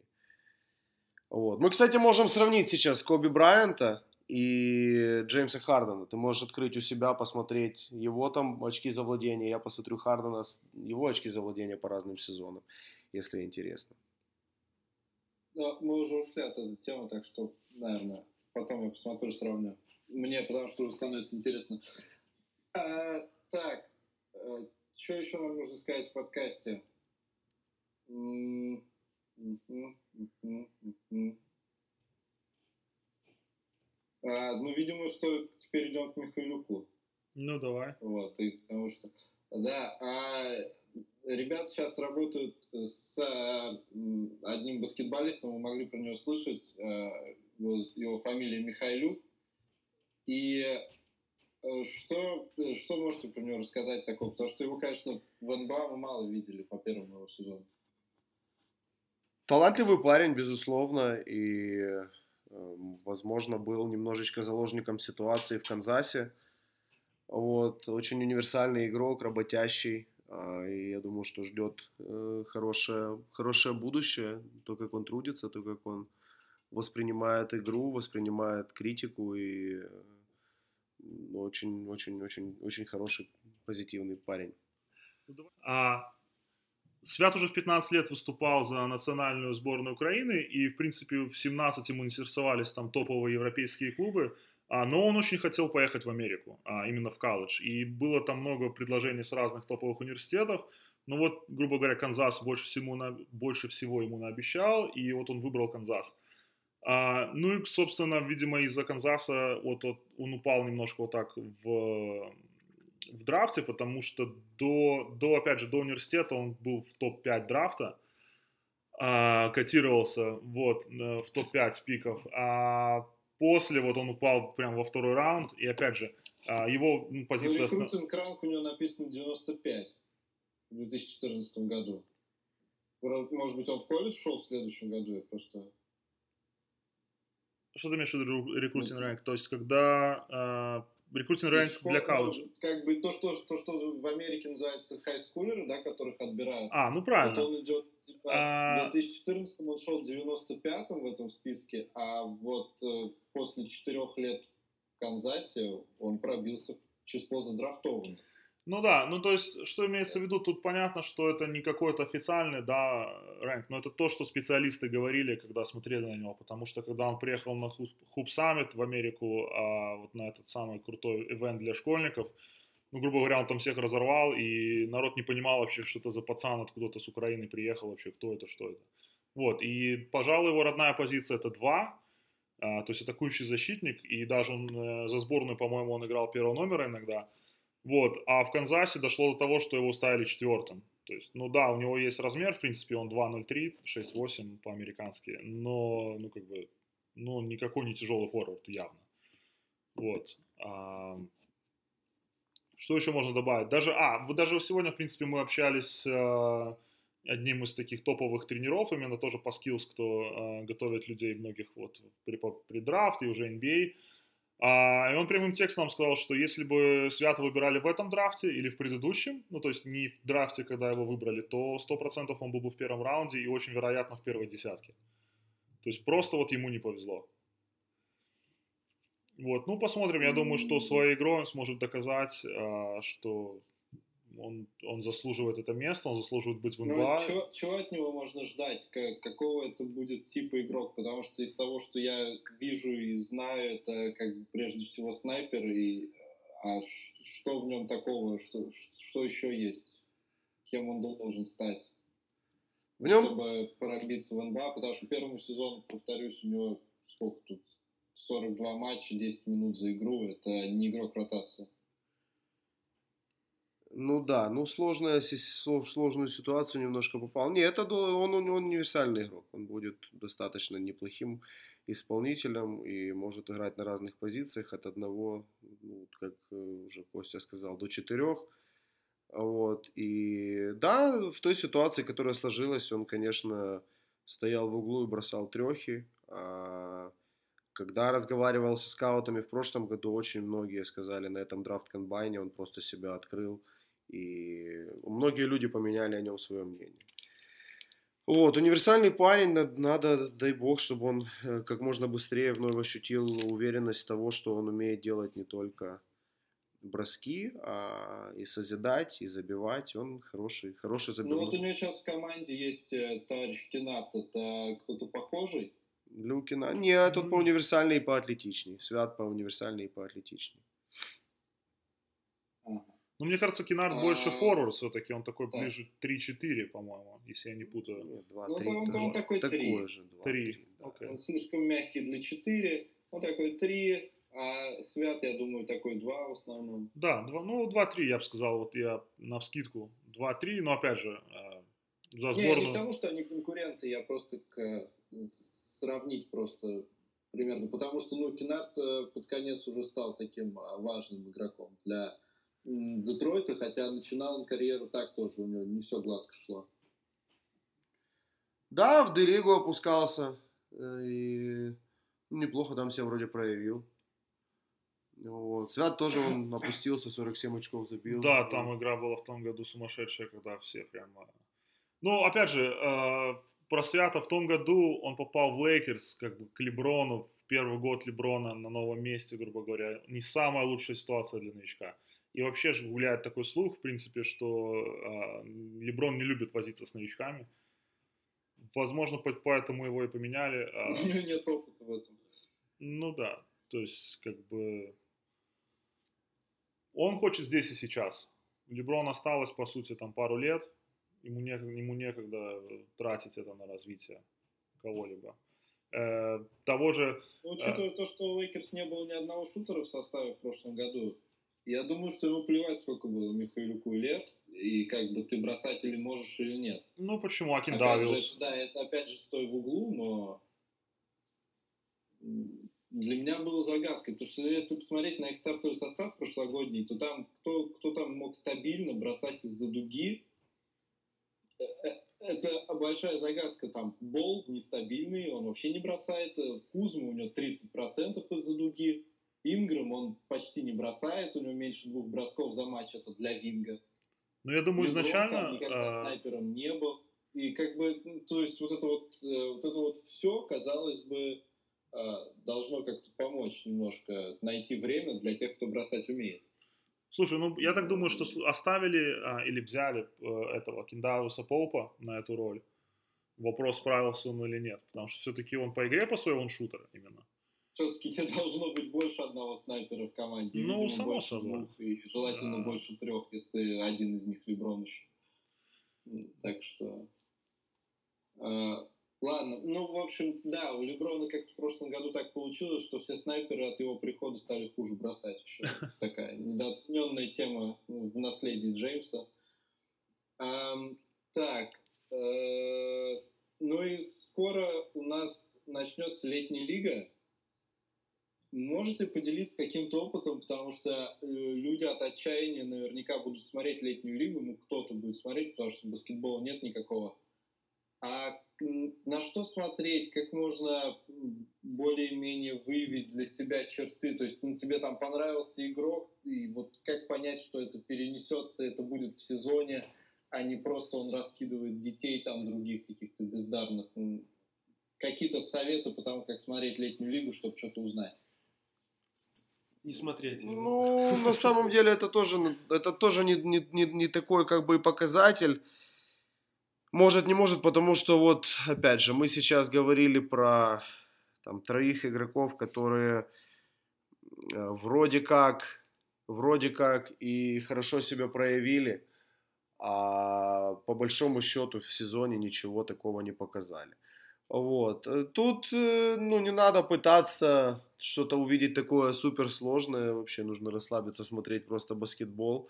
Вот. э, Да, конечно, было бы неплохо посмотреть, ну, просто подготовиться, если там интересует какой-то игрок, посмотреть его там сильные, слабые стороны, какие-то скаутинг-видео и посмотреть, окей, может ли он что-то в этой летней лиге показать еще. Или, допустим, как там скауты смотрят, э, допустим, если первый раз видишь человека, скауты смотрят, окей, сделал он там какой-то супер пас, о, прикольно, взял себя на карандаш, отметил. И потом в следующей игре или же в этой игре сидишь и ждешь еще таких же моментов. И смотришь следующие игры, ага, может он это делать на постоянной основе или не может он это делать на постоянной основе. Вот, как-то так.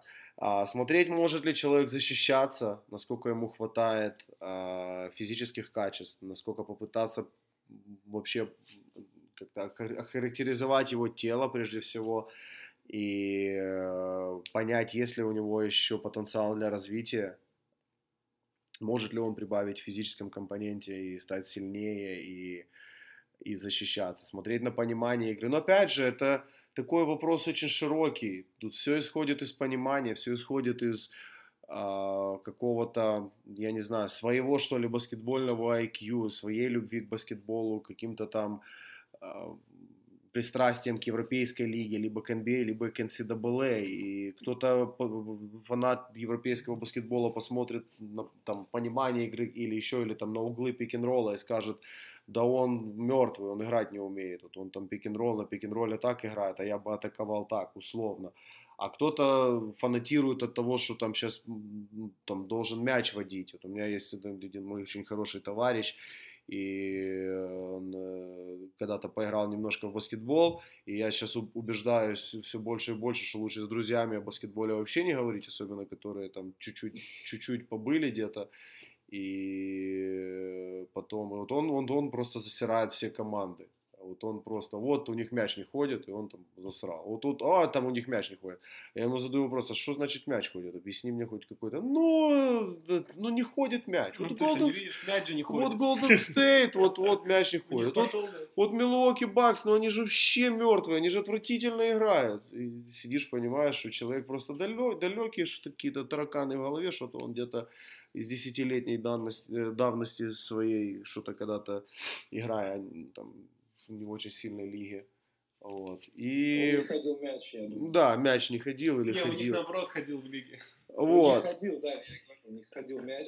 Поэтому такой человек посмотрит, посмотрит летнюю лигу и скажет, слушай, ну это ж полное говно. Как же ж мяч же ж не ходит в летней лиге.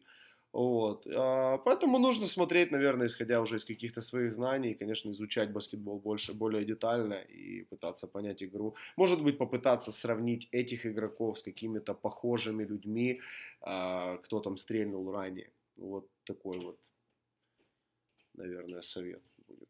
Ну, Я еще добавлю, а, вот, грубо говоря, с такой с фанатской, если точки зрения, и кто-то хочет посмотреть за какими-то топовыми новичками, ну, условно, там топ-5 драфта, то нужно смотреть прям первые игры, потому что очень часто они играют одну-две игры и их просто убирают, чтобы там, не дай бог, никакую травму никто не получил. Так было с Мом а, Бамбой в том году, так было с Эйтоном точно, потому что, допустим, Эйтона я не успел увидеть. Он сыграл буквально две игры, а, Я даже пришел на одну из игр, кого-то увидел, с кем-то начал разговаривать, он сыграл пол игры, его посадили, и на этом все закончилось. Вот. Поэтому особенно вот Зайнер, Джей Барретт, Джо Марант, вот эти вот топовые игроки, нужно с первого дня за ними следить. Кстати, Зайн и Арджи Барретт будут первую игру играть, поэтому все, кому интересно, советую посмотреть именно это. Да, не пропустите, потому что, вероятнее всего, э, топовые игроки сыграют одну-две игры и все. И все. И будут их беречь. Понятненько. Но я думаю, что если кто-то будет это смотреть в России, то, вероятно, в записи. Так что не принципиально. А, и игру эту все равно увидят. Ладно, наверное, на этом будем на сегодня закругляться. А, Ребят, спасибо вам. Попрощайтесь с людьми и расскажите, где вас можно найти. Окей, ну, э, собственно, у нас есть свой подкаст, называется э, Basket Bros, или же LA Basket Bros. Мы там рассказываем в основном, то есть какие-то новости, ну и также очень много вот из мира именно про, про американский баскетбол, про колледж, то есть из своей тренерской карьеры какие-то моменты, вообще что здесь происходит, э, около баскетбольную движуху, э, какие-то слухи, какие-то инсайты, то, что можно рассказывать. Много. Мно- Само собой, куда без них. Вот. Ну и также мы сейчас стартуем наш э, YouTube канал. У нас сейчас есть пока одно видео, уже загруженное, тоже называется LA Basket Bros. А, там мы будем показывать максимально вот то, что можно показать именно из вот э, работы здесь с игроками и опять же из э, там какой-то баскетбольной движухи, каких-то тренировок, каких-то тренировок игроков НБА, возможно, колледжа, а, может быть, high school, то есть вот, вот все вот это вот, все, что можно, будем показывать. То есть у нас уже там примерно есть 5 выпусков, которые нужно просто смонтировать, ну и загрузить. Там еще не, не обязательно будут тренировки, будут какие-то походы там, даже там, на игру НБА, ну, условно, да, там что-то такое тоже около баскетбола. То есть, да, мы хотим максимально показать, максимально вот, э, потому что на русском рынке, как мне кажется, такого практически нет, если, может быть, нет вообще. То есть мы хотим максимально много показать. Вот, ну и также мы есть в Инстаграме, э, Bros, да, через нижнее, Подкаст. Да, Basketbros подкаст. А, ну и нас можно найти личные аккаунты. У меня Coach Kans, а, K-A-N-S, а, через нижнее подчеркивание. А Коля, как и ты? Николай Кирсанов. Просто. Просто Николай Кирсанов, да, в Инстаграме. А, и Дима, а, Ну, пока Инстаграма нет. Дима, в общем, отвечает в, Белорашен Мамба. в- Дима будет отвечать в Инстаграме подкаста. А, вот.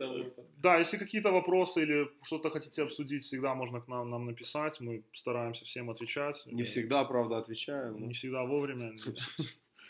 А, да. Сидим под палящим э, калифорнийским солнцем и рассказываем, что мы тут сильно заняты. На бассейне. Пьем пиво на Как-то басике. как-то так, да. А, ладно, ссылки на это все мы тогда поставим в описании, чтобы люди вас нашли. А, спасибо вам, ребят, что поговорили со мной. Давайте Да, спасибо тебе. Спасибо. Ну, Хорошего дня. на связи.